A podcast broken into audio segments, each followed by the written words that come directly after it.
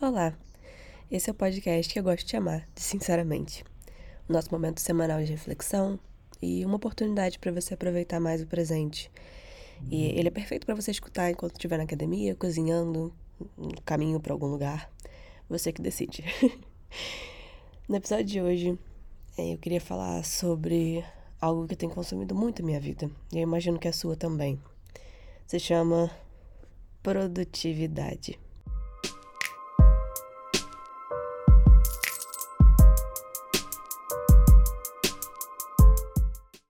Quando a gente pensa na palavra, é a gente ter objetivos dentro daquele dia e a gente conseguir cumprir. Então, se a gente quer fazer um exercício físico, cumprir com alguma responsabilidade, estudar sobre alguma coisa, ler certas páginas de algum livro. Se a gente faz várias dessas mini tarefas no dia, a gente vai dormir com a sensação de que a gente foi produtivo. E eu acho que é uma sensação muito boa você ir dormir com essa sensação de dever cumprido, sabe? Mas eu acho que, naturalmente, todos nós sabemos que existe uma necessidade de produtividade muito grande que não é saudável. E eu queria pegar a definição, assim, de produtividade, como eu gosto de fazer em alguns episódios, e eu achei essa aqui. Em um dos seus significados mais conhecidos e empreendidos atualmente, produtividade é a relação da capacidade de produção com o tempo. Então, eu nunca tinha pensado dessa forma.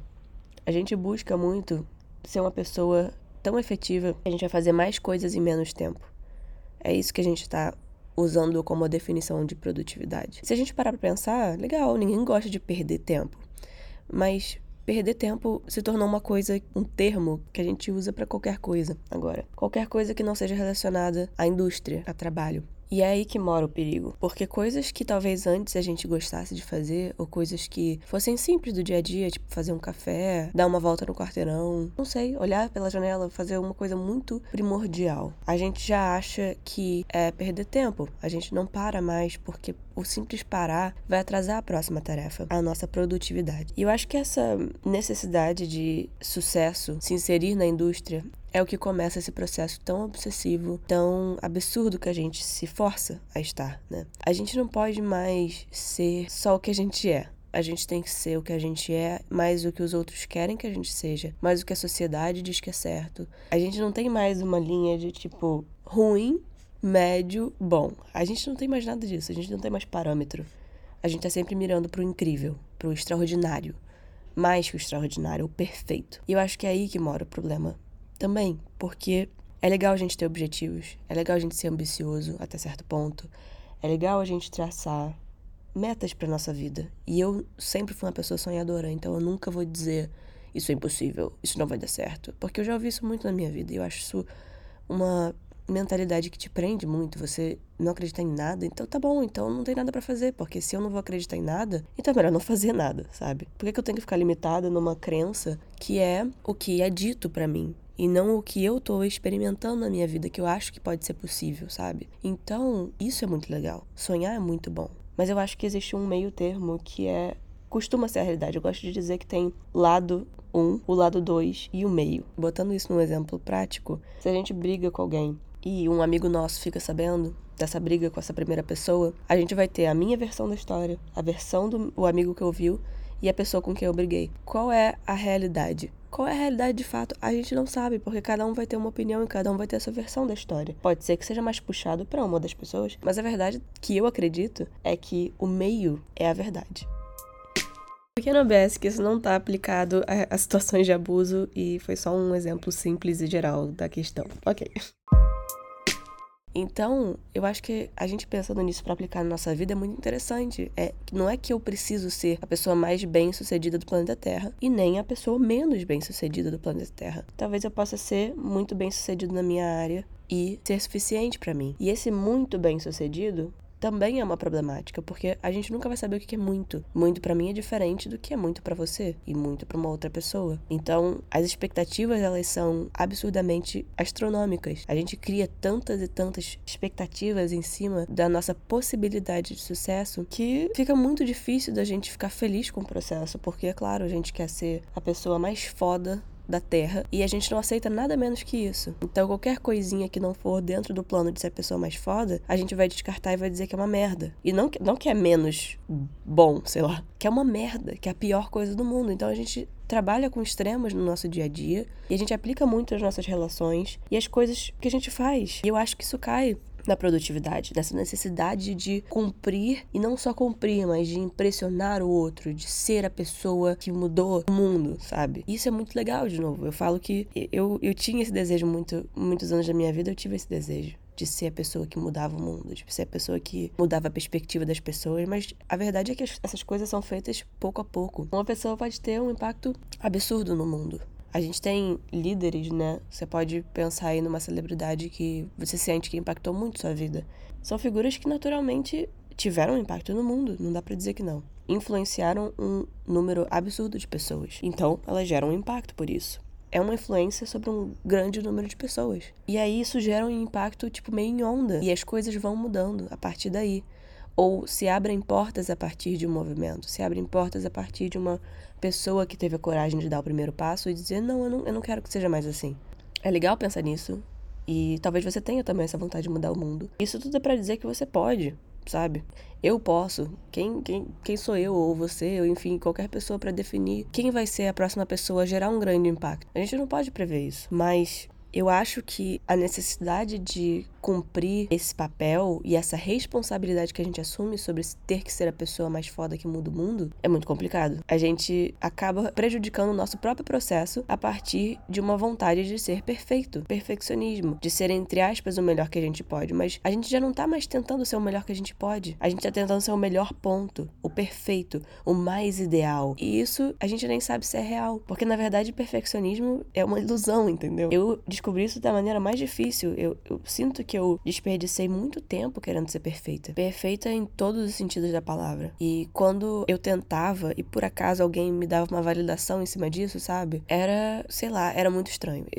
Ao contrário do que eu pensava, quando alguém me dava uma validação a partir da minha tentativa de ser perfeita, eu não me sentia bem, eu não me sentia feliz comigo mesma. Eu sentia que era quase uma corrida de desespero, sabe? Eu ficava tipo, ah, meu Deus, então agora eu fui validada, então qual é a próxima coisa que eu preciso fazer para me provar? E isso é exaustivo, sabe? Exaustivo. E aí eu queria entrar justamente no meu canal. Eu tive vários canais ao longo dos anos no YouTube, né? E eu sempre fui muito intrigada pela ideia de YouTube, filme e tudo mais. Falando em mudar a vida das pessoas, essa foi a primeira vontade que eu tive de fazer cinema. Foi porque eu tava num momento da minha infância que tava sendo muito conturbado e tava tudo péssimo, digamos assim. E eu não gostava de nada que eu fazia, eu me sentia a pior pessoa do mundo. E eu só queria fazer com que alguém pudesse não passar pelas coisas que eu tava passando, sabe? Alguém se sentisse especial. E quando eu ia no cinema ou quando eu via filmes, eu me sentia especial. Eu sentia que eles passavam mensagens que realmente ficaram tatuadas na minha alma mesmo. E eu queria muito fazer isso com alguém. E eu queria muito fazer isso com um grupo de pessoas. E eu lembro que eu tinha uma fala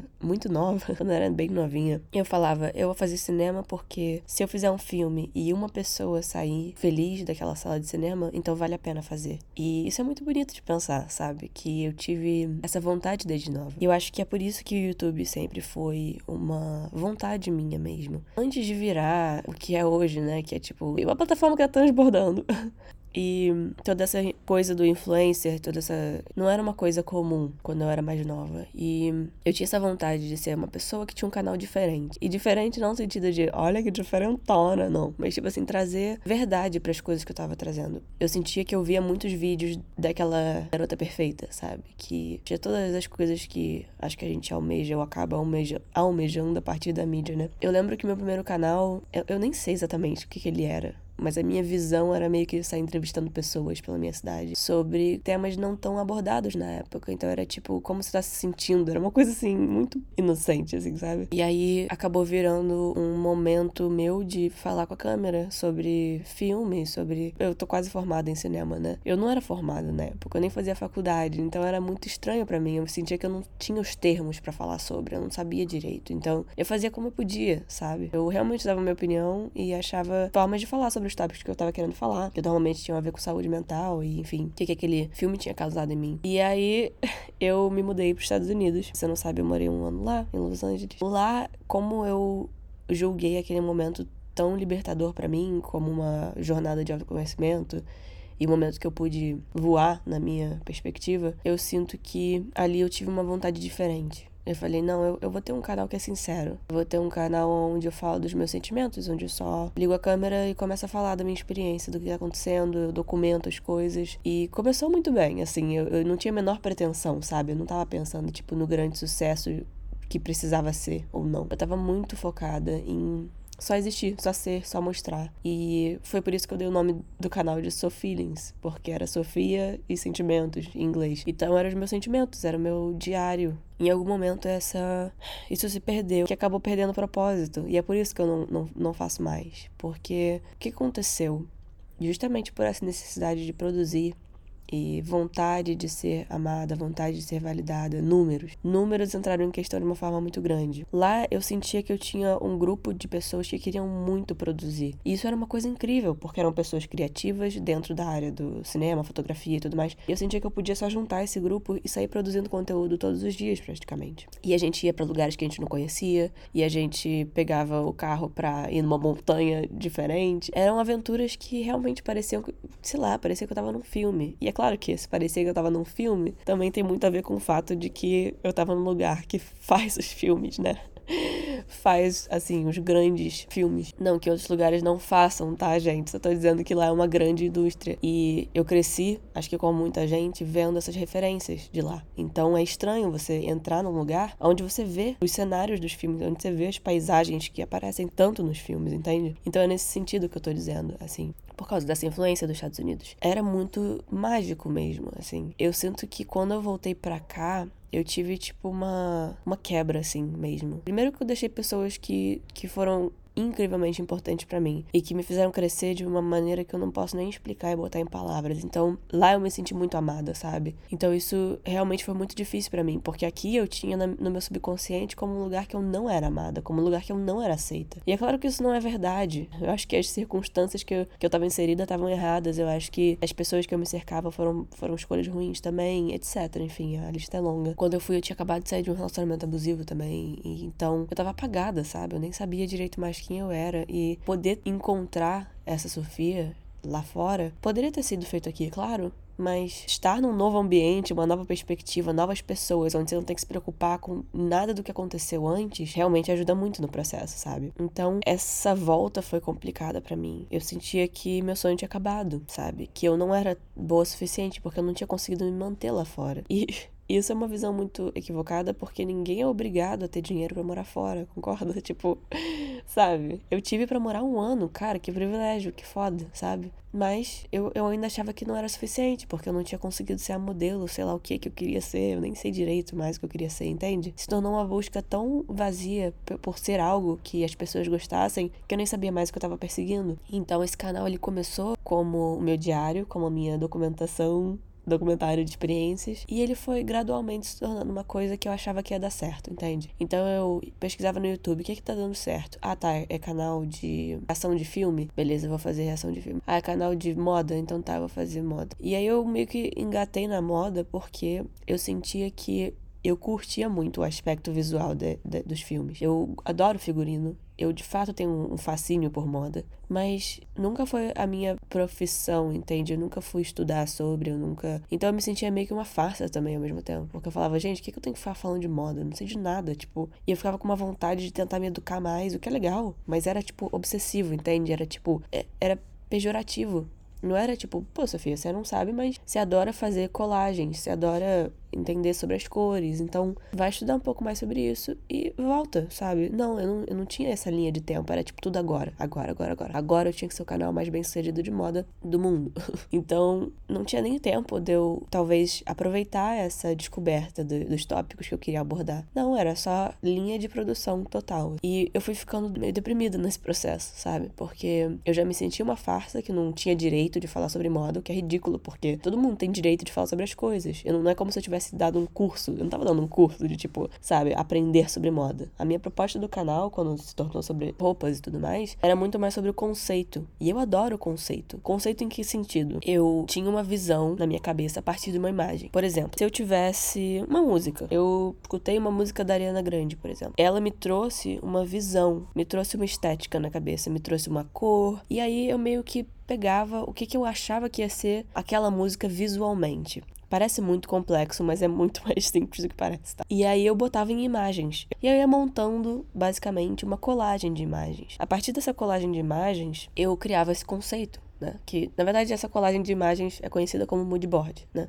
Então, eu pegava esse mood board e eu montava roupas. Montava, tipo, cinco roupas, mais ou menos, em que eu achava que estava dentro dessa proposta. E aí eu criava um cenário e tirava foto. Era tipo desafio de moda. Então eu tive esse momento de me apaixonar pela moda, mas essa necessidade de produzir, produzir, produzir foi destruindo aos poucos também. Porque eu falava, nossa, você nem sabe nada de moda. Tipo, e aí entra a autocrítica, né? Eu achava que eu não tinha direito de fazer o que eu tava fazendo. Sentia que eu era uma farsa, eu sentia que tudo que eu fazia estava pautado pelo resultado então, os números entraram na minha cabeça de uma forma bizarra. Era tipo assim, eu começava a ligar a câmera para filmar, ligar a câmera para filmar. Eu não tinha nem montado nada ainda, sabe? E eu já começava a dizer para mim mesma, não vai dar certo. Para de fazer isso, pra que você vai fazer isso? Nossa, que ridículo. Você não vai, você não vai receber nem 10 views, pra quê? E aí eu criei na minha cabeça uma meta, que quando eu chegasse em um milhão de inscritos, eu estaria satisfeita. Mas até lá, eu teria que, basicamente, dar a minha alma, sabe? Tipo, dar tudo de mim e ser, tipo, basicamente infeliz, né? Pra poder chegar nessa meta. E nada mais é do que um número, né? Assim, claro, são pessoas, né? Naturalmente. Mas assim, quero dizer que, por que um milhão?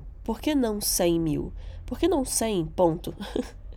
Por que não 300? Por que tem que ser tão absurdo logo de cara? Eu tava acabando de começar. E eu acho que isso me frustrou mais ainda, porque conforme o tempo ia passando, eu tentei muito entender por que não tava crescendo, ou porque parou de crescer. Eu tentei muito. E isso se tornava cada vez mais frustrante, sabe? E talvez fosse o momento de eu ter parado e ido procurar talvez um curso de, de marketing, não sei, alguma coisa diferente do que eu tava tentando. Mas não, eu ficava me forçando a entender tudo sozinha. E isso é muito cruel, cara, porque eu não sou obrigada a saber sobre marketing, sabe? Ainda mais marketing digital, tipo assim, eu não sei, muita gente não sabe, tá tudo bem, por que, que eu tenho que saber? Por que eu tenho que fazer esse processo tão miserável só por conta do resultado? E por que, que eu não posso celebrar ter 200 inscritos e, e eu preciso ter um milhão para ser feliz? Eu começava a, a falhar no meio das coisas. Tipo assim, eu tava falando alguma ideia, tipo, explicando pra câmera, digamos. Explicando o que, que eu ia fazer naquele vídeo e tal. E do nada a minha fala, ela falhava. Te juro, era como se eu sabe? Eram tantos pensamentos de autocrítica na minha cabeça que eles ficavam passando, passando, passando. Você não vai conseguir, isso é ridículo, você é uma merda, por que você tá fazendo isso? Você nem sabe nada de moda, você nem é tão boa assim, ninguém vai gostar do que você tá fazendo. Você tá falando inglês, mas você já voltou pro Brasil, por que você faz um canal em inglês? Coisa sem sentido. E a verdade é que é impossível trabalhar assim e é impossível viver assim. Se eu mesma me digo que tudo vai dar errado e que tudo é uma merda que eu tento fazer sequer, então realmente, por que, que eu tô fazendo? E eu perdia toda a minha motivação. E motivação é complicado, porque eu aprendi muito na minha vida que a gente tem que fazer as coisas sem motivação. Motivação vai ser uma coisa que vai vai estar tá lá às vezes, vai estar tá lá de vez em quando. A maior parte das vezes não vai estar. Tá. A maior parte das vezes é muito mais fácil a gente querer deitar e dormir, sabe? Tipo, querer pensar em outras coisas. Pensar no que, que a gente vai fazer, na proposta, no que, que vai ser de qualidade dá trabalho. Então é muito melhor só, tipo, não fazer, às vezes, sabe? Eu tô falando pro, pro, pro, cérebro prático, né? Pro cérebro que quer ficar no conforto. Eu acho que a partir daí eu, eu entendi que não tinha mais propósito. Demorou, custou pra eu largar o osso, sabe? Eu fiquei muito tempo dizendo que eu tinha que fazer sim, que eu tinha que fazer porque o próximo vídeo podia ser o que viralizava. Eu tinha que continuar, eu não podia parar de nenhum. E aí eu esqueci de almoçar, eu esquecia de fazer outras coisas. E chegou num nível tão bizarro que, tipo, qualquer hobby que eu tivesse. Eu gosto muito de cantar, né? E eu levo como um hobby, porque é isso, sabe? É uma coisa que eu gosto, ponto. Chegou no nível de que se eu sentasse para cantar alguma coisa, eu automaticamente tava pensando no resultado. Eu tava pensando se eu podia usar aquilo como uma fonte de atenção, de views, de qualquer coisa assim. Então, nem o, o mero fato de eu. Nem a, a mera atividade de eu sentar e cantar não estava mais funcionando para mim, porque eu já tinha uma pressão tão absurda em cima do que, que de como eu precisava dar certo, entre aspas, que nada mais fazia sentido. Então, as coisas que eu gostava, eu já pensava, ah, então será que eu me filme fazendo isso? Será que eu, será que eu escrevo alguma coisa sobre isso? Será que isso vai, vai me fazer ter esse, essa, essa meta de um milhão? Será que isso vai ser a coisa que as pessoas gostam de mim por, sabe? E aí isso foi criando tantas possibilidades na minha cabeça que era tipo canto, moda, é, saúde mental. Nossa, ficou exaustivo porque eu tinha muitas frentes assim que eu gostaria de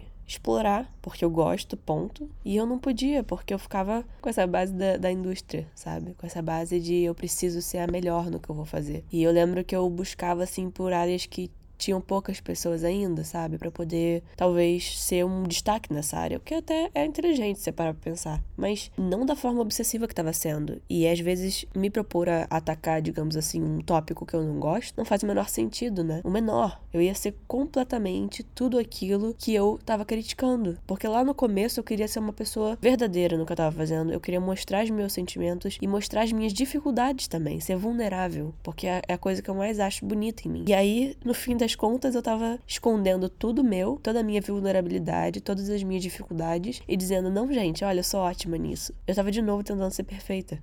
eu não queria mais chegar no momento de gravar vídeo, sabe? Era tão doloroso o processo da minha autocrítica que eu não queria mais gravar vídeo. Então eu botava 5 mil tarefas antes de gravar o vídeo, sabe? Então era tipo, sei lá, lavar louça, varrer a casa, ir pra escola, fazer dever. Escola é ótimo. Faculdade. fazer o dever da faculdade. E lá no final do meu dia tava filmar um vídeo. E eu nem conseguia planejar o vídeo. Eu não conseguia falar assim, essa vai ser a ideia, eu vou fazer isso, isso, isso. Não, eu ficava tão ansiosa, tão nervosa com o tópico que eu simplesmente não planejava mais nada, sabe? Eu só falava que no final do dia eu ia gravar um vídeo. Naturalmente, no final do dia chegava nesse momento, eu ficava super frustrada porque eu não tinha uma ideia que eu julgasse boa o suficiente e eu destruí o processo de novo. O que, que isso levou? Acredite ou não, a procrastinação. É muito irônico de pensar que esse processo todo, essa vontade toda de produzir, produzir, produzir, postar e ser o mais ativa possível nas redes sociais, me trouxe nas redes sociais e na minha vida, né? Eu congelei. Eu procrastinava porque eu não aguentava mais o processo. Então, eu ficava assim, ah, não, depois eu faço. Tipo, ah, não, deixa pra lá. De depois eu vejo isso. Ah, essa semana eu vou ficar sem postar, mas, tipo, depois eu vejo. Semana que vem tem, sempre semana que vem. Isso é uma coisa que às vezes ainda me pega de leve, assim. O fato de que eu saboto as coisas que eu faço. Então, então às vezes ainda vem na minha cabeça, assim, tipo, pra que você tá fazendo isso, sabe? Mas eu nem deixo mais esses pensamentos entrarem na minha cabeça e, e, virarem de fato uma questão, sabe? Eu quero viver minha vida feliz, então eu realmente lido um dia de cada vez. E eu vou ter planejamentos, claro, eu vou ter propostas, eu vou ter objetivos, mas eu não vou ficar mais me matando pra ser perfeita e pra, pra encaixar em algum lugar, para que as pessoas possam aplaudir. Eu vou ficar, ah, que legal, por 10 minutos depois cair numa depressão profunda. Eu não quero isso pra mim. Porque a verdade verdade é que eu acho que se eu tivesse chegado no milhão, isso ia ter acontecido. Eu ia estar tá super feliz por 10 minutos e depois eu ia ficar sem propósito de novo. E cansar da mesma forma, sabe? Porque eu não sabia mais para quem eu tava fazendo. E eu acho que os meus pensamentos negativos, eles, eles vêm muito do meu crescimento e do meu desenvolvimento. Aonde eu sempre fui dita por adultos, principalmente, que eu não era boa o suficiente, que eu não, não ia dar certo, sabe? Que não ia funcionar para mim. Eu lembro quando eu era criança, assim, eu, eu tava na escola, eu nunca ouvia uma frase sobre mim sem a palavra dificuldade. Ah, Sofia, ela é muito criativa, muito inteligente, mas e eu acho que isso foi criando aos poucos a, a minha ideia de mim mesma, sabe? De que eu nunca conseguiria nada que eu que eu, que eu iria querer. Eu nunca seria amada de fato. E isso tem um impacto tão absurdo na minha vida adulta que me dá vontade de ir lá conversar com esses adultos, sabe? Te juro, porque é uma responsabilidade que eles não tão. A gente não sabe o, o nível que a gente impacta a vida de alguém com as nossas ações, com as nossas falas. Eu sempre tive muito cuidado com isso e eu criei uma responsabilidade em cima das minhas costas de tipo realmente tomar cuidado com tudo que eu faço. E foi por isso que eu comecei a me reprimir, porque sempre que eu mostrava um pouquinho de mim, era tipo, não, isso não é bom, isso não é bom não. Guarda para você. e aí tinha algumas pessoas no meu ciclo próximo que às vezes adoravam as coisas que eu fazia, sabe? E pessoas diferentes do que eu tava cercada que botavam fé nas coisas que eu tava fazendo. E aí eu achava estranho. Eu ficava, ué, mas por que você gosta? Eu, hein? Ué, mas não é, não é meio ruim, não? sabe? Tipo, eu duvidava muito das pessoas quando elas falavam bem de mim justamente porque eu passei a minha vida inteira cercada por pessoas que falam mal de mim. Hoje em dia eu realmente tenho uma batalha muito forte com as minhas causas, digamos assim. O meu direito é eu ter a minha perspectiva, o meu direito é eu ter a minha experiência. Eu, eu posso falar dos meus traumas, eu posso falar das minhas questões e você não vai invalidar isso, sabe? Seja lá quem for essa pessoa, no caso, enfim. Dessas falas alheias eu criei essa perspectiva sobre mim mesma e caí no papo da indústria, né? Que é da produtividade, que é basicamente seja perfeito, seja perfeito até que você vire uma máquina, que você consiga produzir tanto em pouco tempo que todo mundo vai te amar a partir disso. Eu acho que essa é a diferença entre o ser humano e a máquina. A gente falha, a gente tem vulnerabilidade, a gente tem sentimentos e emoções, e é por isso que a gente tem graça. É por isso que a gente olha para uma geladeira, sei lá, e a gente fala, foda-se, tipo, sabe? Tipo, eu não, eu não sei, a geladeira foi a primeira coisa que veio na minha cabeça, mas você não quer conversar com o computador? Quer dizer, olha, eu não sei, eu tô generalizando bastante. Se você quer conversar com o computador, pode ser, vai, vai na tua, mas eu quero trocar com pessoas, porque eu adoro estar sozinha hoje em dia.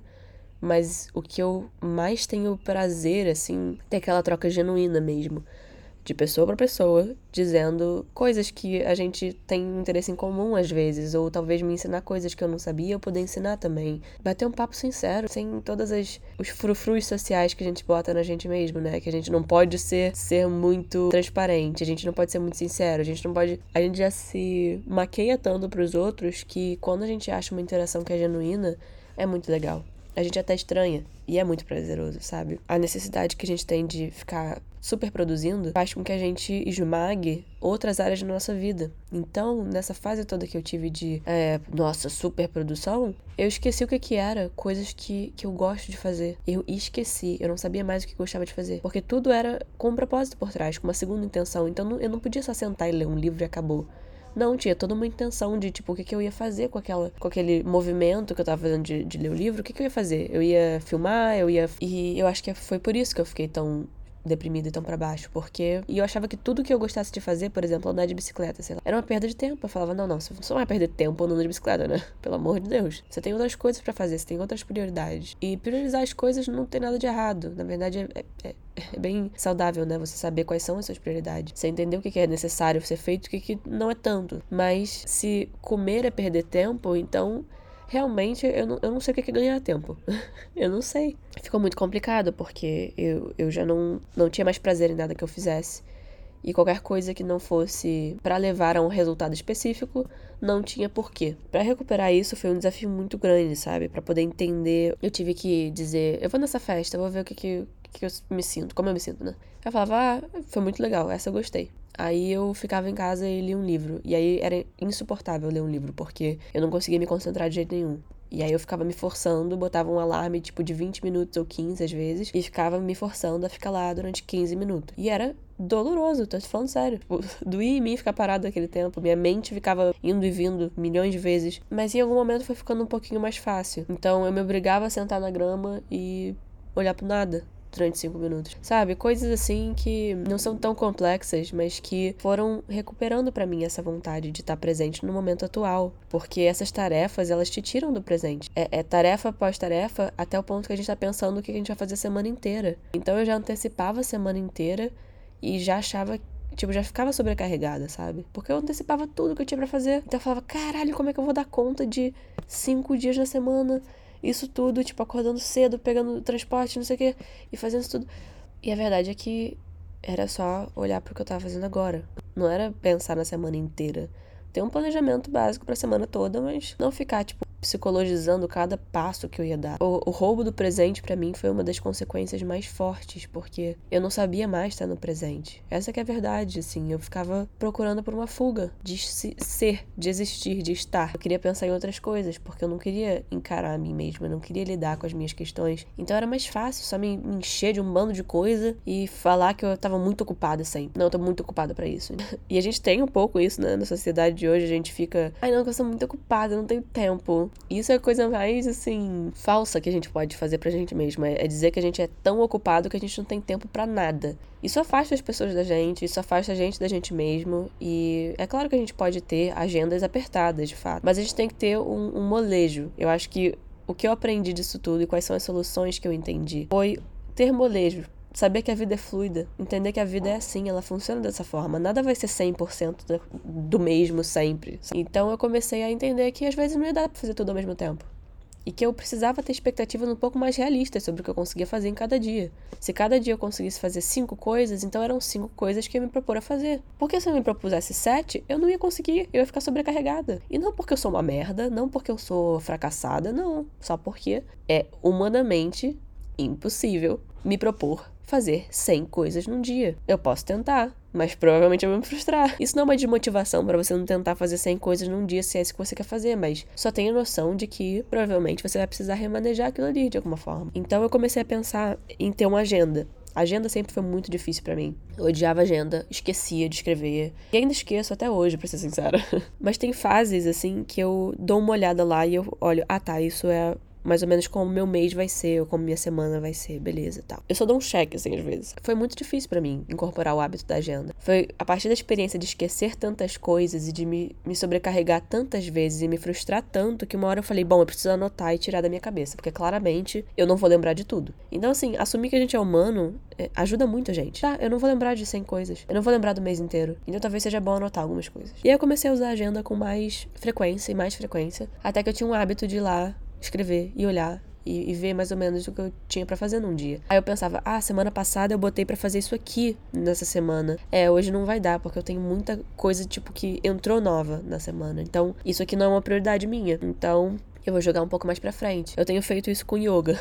eu tenho jogado yoga pra frente. E não tem menor vergonha em dizer isso. Eu, eu tenho outras prioridades, tem outras coisas na minha vida que estão ocupando esse tempo. Por exemplo, na academia, é uma coisa que eu não consigo abrir mão, porque faz tão bem pra minha saúde mental. Eu já incorporei tanto, que é uma terapia para mim quase, que eu, eu não consigo mais faltar. A não ser que seja assim, cara, hoje eu vou com consciência, vai ser uma escolha minha faltar. Porque eu tô cansada, porque eu tô doente, porque. Não é uma desculpa, é uma escolha consciente de que hoje eu não vou na academia, ponto.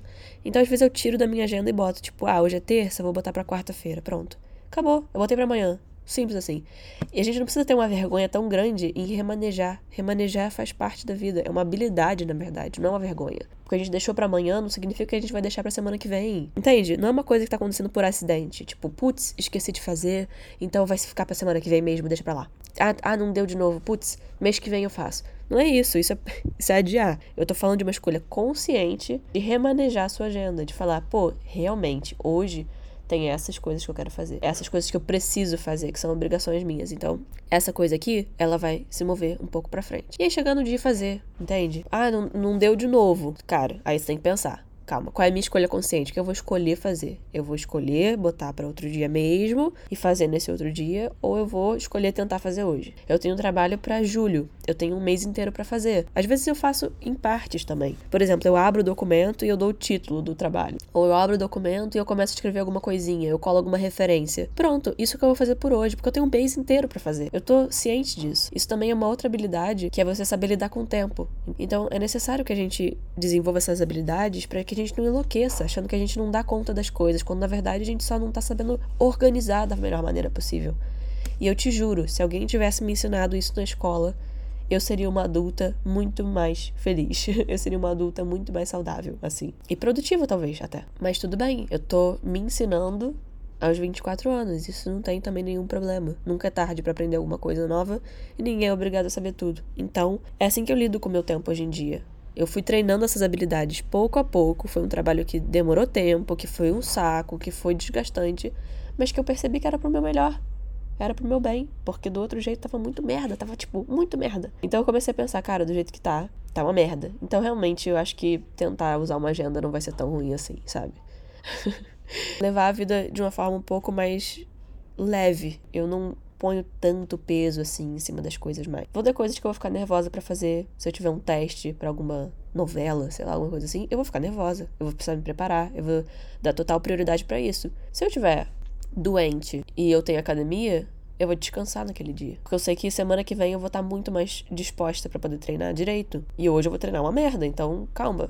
Ou às vezes eu experimento, tipo, ir mesmo assim, dependendo, claro, da minha capacidade, né? Em relação à minha saúde. E eu vou sabendo que naquele dia eu não tô com tanta vontade, ou que eu não tô tão disposta, mas que eu vou e vou fazer o meu melhor naquele dia. E que talvez não seja o melhor treino da minha vida, mas pelo menos eu fui. Não tenta atacar tudo de uma vez só. É um, um passo de cada vez, e cada dia é um dia as coisas realmente são fluidas. A gente tem que parar de achar que tudo é concreto, que toda semana vai ser igualzinho, bonitinho, de acordo com o planejado. Não. A vida te dá rasteiras, as coisas acontecem. Às vezes tem uma coisa de família que acontece, te desestrutura emocionalmente, você não consegue fazer nada. Ou mesmo uma pandemia global, né? Nunca se sabe. Então, é, é, seja bondoso com você mesmo e compre uma agenda.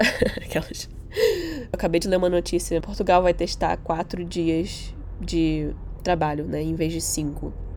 E eu acho essa ideia muito interessante, porque eu tenho uma ansiedade totalmente gerada à segunda-feira, acredita? Parece coisa de que, que a maioria das pessoas vai ouvir isso, vai falar, nossa, coisa de vagabundo. E pode ser, foda-se, mas eu realmente tenho uma ansiedade muito forte em relação à segunda-feira, que até melhorou quando eu tava mais tranquila em relação à minha produtividade e tudo mais. Compreensão comigo mesma, as coisas estavam fluindo de uma forma absurda. Eu nunca fui tão produtiva, nunca fui tão eficiente e tudo de uma maneira super saudável, dando tempo a mim, dando tempo às coisas que eu gosto de fazer. Mas às vezes quando eu começo a ficar ansiosa com outras questões que não tem nada a ver com isso, eu me vejo ansiosa com coisas que eu sentia no passado. Você não é louco? Tipo, a minha ansiedade atual, com as coisas atuais, traz problemas do passado, traz ansiedades do passado. Mesmo que eu já tenha superado ou aprendido a lidar, ainda vem pro presente às vezes. Eu acho muito interessante essa ideia de Portugal. Eu de verdade acho que se a semana começasse na terça-feira, terça, quarta, quinta e sexta, eu teria muito mais produtividade. Eu seria muito mais apta e, e estaria muito mais presente, sabe, nas coisas que eu tô fazendo. Não porque tem alguma coisa errada com segunda-feira, mas tem alguma coisa sobre segunda-feira tem alguma coisa sobre segunda-feira que me sobrecarrega, eu te juro, porque eu começo a pensar justamente na semana. Às vezes eu me pego fazendo isso. Eu trago toda a carga da, da semana pro, pro domingo. Então, é raro hoje em dia eu aproveitar um domingo meu porque eu já sei que amanhã é segunda, então eu não posso dormir tarde, então eu tenho que me preocupar com um monte de coisa. Eu já sei que eu normalmente vou ficar cansada, porque eu não quero abrir mão do meu domingo, então eu quero fazer algumas outras coisas.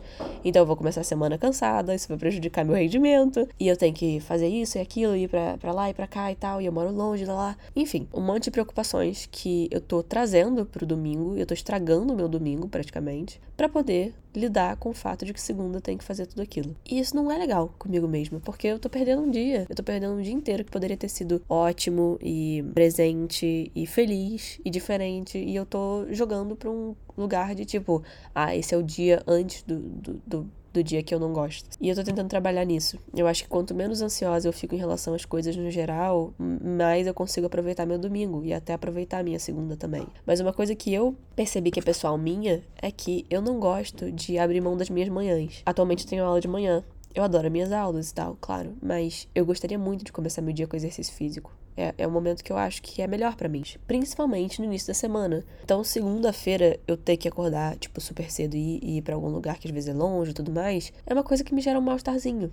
e eu não vou mentir sobre isso, sabe? Tipo, foda-se, que seja coisa de qualquer, sei lá, do que você quiser chamar. Porque eu fico, poxa, eu gostaria tanto de começar minha semana só liberando esse estresse que eu tenho constantemente, né? Porque ansiedade, viver com ansiedade é estar constantemente estressado e tudo mais. E não não me jogar logo na produtividade logo de cara, sabe? Ter um pouquinho de tempo para poder estabelecer e aí sim voltar com tudo. E é por isso que eu acho que a ideia dos quatro dias é tão interessante, porque eu acho que eu conseguiria ter esse tempinho de é, meu corpo mesmo recarregar e falar assim: ah, ok, estamos no modo produtivo de novo, estamos na, no modo rotina de novo. Eu adoraria tentar, experimentar no mínimo. Vai ver, eu posso estar errada, vai ver é uma merda, vai ver eu fico preguiçosa na terça-feira, porque eu me acostumei com segunda, e segunda vira o novo domingo, sabe? Nunca se sabe, eu não sei, mas eu gostaria de tentar experimentar, porque eu sinto que seria mais compatível com o meu. meu horário biológico com o meu corpo. Também eu sempre fui uma pessoa que sempre esteve cansada, sabe? Tipo, eu tô começando a descansar mesmo agora na minha vida. E eu sei que isso parece muito estranho de dizer, tipo, como assim? Você não pode não ter dormido a sua vida toda. É, eu, eu dormi a minha vida, né? Naturalmente, eu dormi nesses 24 anos. Mas eu dormi muito mal. Eu tive várias questões com sono. E emocionalmente falando, eu tive várias questões também. Então, eu fui tornando uma pessoa cansada o tempo inteiro. Então, eu sempre tava cansada. E aí me via aquela pergunta de dos outros, né? De cansada de quê? Sei lá, das minhas questões emocionais, de tudo que eu tô passando, sabe? Tipo, eu sempre odiei muito essa pergunta. Cansada de quê? Como assim? É tipo, ah, você nem fez tanta coisa assim. Foda-se. Eu durmo muito mal. Quantas vezes eu vou ter que dizer isso para as pessoas? Tipo, acho que as pessoas não entendem muito. A gente tem uma dificuldade de entender a importância do sono. Sono reparador mesmo. Não é só dormir e pronto. Tipo, tem o sono reparador, cara, que pelo próprio nome diz que a gente tá recarregando as energias, sabe? E isso afeta muito o emocional. Eu era uma pessoa mal-humorada muitas vezes, muita parte do tempo. Às vezes eu tratava minha mãe meio mal, assim, de manhã, sabe? Tipo, dava uns foras e tal. E eu ficava me perguntando logo em seguida por quê. Mas por que eu tô tão mal-humorado? O que aconteceu? E normalmente eram questões emocionais e de sono. Por isso que eu tinha uma, um tormento tão grande na minha vida. E eu tava sempre cansada. E agora que eu tenho as minhas questões emocionais um pouco mais sob controle e o meu sono mais sob controle também, que também estavam totalmente relacionados, tá? Eu consigo viver melhor, sabe? Eu consigo estar mais de bom humor mais vezes, sabe? E não tá perfeito ainda, mas realmente me perguntar por que, que eu tô cansada, tipo, sei lá, que é uma lista, sabe? Tipo, eu posso ficar aqui recitando e dando uma palestra sobre por que, que eu sou cansada, mas. sabe? tipo assim, sei lá. Eu, eu acho que a gente tem muita dificuldade de entender que às vezes uma pessoa não é tão simples assim. Não é que é uma pessoa vagabunda, pronto. É uma pessoa que não quer fazer nada, preguiçosa. Não é isso, cara. Às vezes uma pessoa tem várias questões que você nem compreende. Então, para que julgar isso? Para que dizer que a pessoa não quer fazer nada? Tipo, isso é muito, tipo, minimizar o problema. Cansada de quê? Não é, uma, não é um questionamento produtivo, sabe? Não é tipo, como eu posso te ajudar? O que, que será que tá te deixando tão cansada? Caramba, você tá cansada com uma certa frequência. Será que não tem a ver com a sua saúde? Como é que tá seu emocional? Isso são perguntas que são produtivas. Falando em produtividade, isso são perguntas que são construtivas e produtivas. Elas estão tentando entender a raiz do problema, estão tentando oferecer ajuda. Ou, sei lá, um comentário do tipo, poxa, você tá muito cansada, né? Caramba, você tá sempre cansada, que pena. Tipo, sabe? Qualquer porra que não seja cansada de quê? Eu também já ouvi muito isso com ansiosa de quê? Mas ansiosa sobre o quê? Cara, a lista é longa, quer que eu fique aqui recitando? Tipo. Só que é, é, é um pouco no tom da ironia, né? Tipo assim, você é ansiosa, mas o que tá acontecendo na sua vida que é tão gerador de ansiedade assim? Você tá, tipo, pô, minimizando realmente a outra pessoa, sabe? E as questões daquela pessoa. Então, perguntas produtivas, perguntas que são realmente preocupadas e, e e pensando na ajuda ao outro são legais. E perguntas que são bosta e improdutivas e sem nenhum tipo, só incomodam, só pioram a situação, eu acho que são esse tipo de pergunta. Tipo, me perguntar cansada de quê? É tipo uma coisa que nem merece. nem merece resposta, tá ligado? É tipo, mano, cansada de você, sei lá, tipo, para de falar comigo. Tô brincando, mas Pô, sei lá, eu acho muito sem noção esse tipo de pergunta. A gente não tem que estar tá disposto o tempo todo, a gente não tem que estar tá feliz o tempo todo. A gente pode estar como a gente tá e acabou, sabe? E não tem que ter satisfação. Porra, a pessoa tem direito de estar cansada. E aí me perguntaram outro dia, falando assim. Não foi nenhuma pergunta, na verdade, né? Foi tipo, tá com uma carinha de cansada? Esse é outro comentário que para mim, sério, Sim, eu tenho várias questões, eu estou cansada. E vai ver, eu nem tenho. Vai ver naquele dia, eu nem estou com as minhas questões em evidência. Vai ver aquele dia, eu simplesmente estou cansada. E o meu rosto, às vezes, ele incha um pouco quando eu acordo, sabe? Todo mundo incha um pouquinho, né? Mas os meus olhos, eles têm uma, uma estrutura, assim, ou, ou seja lá o que for, o meu organismo, eu não sei exatamente explicar o que que é. Mas quando eu acordo, eles incham um pouquinho mais que o normal. Então, às vezes, parece que, tipo assim, eu tenho alguma alergiazinha e tal. Não é nada gritante. E aí, alguém vir vir para mim e me dizer: tá com uma carinha de cansada? É tipo, sim, tá. O que, que, eu vou fazer com isso? Agora eu tô me sentindo mal por estar com cara de cansada. Tipo, eu não vou sair correndo para passar ma maquiagem aqui, então foda-se. Tipo assim, é um pouco isso, sabe? Ah, enfim. A necessidade de comentar sobre o outro, né? E não é nem perguntar. É engraçado porque o comentário para por aí. Não é nem perguntar, tipo, tá tudo bem e tal. É tipo, não, é só. Tá com uma carinha de cansada? Ponto. Foda-se. É isso, gente. Esse episódio foi muito divertido. Eu espero que tenha te ajudado a refletir sobre as coisas, tenha te trazido algum alívio, que você não tá sozinho em relação a nada disso. E lembra, você não é uma máquina, você é ser humano. Tá tudo bem, tá tudo certo. Não tem nada tão grave assim que você precise dar conta que você, sabe, tá tudo certo. Tá tudo bem. Dá uma respirada. Eu vou até fazer isso agora, calma.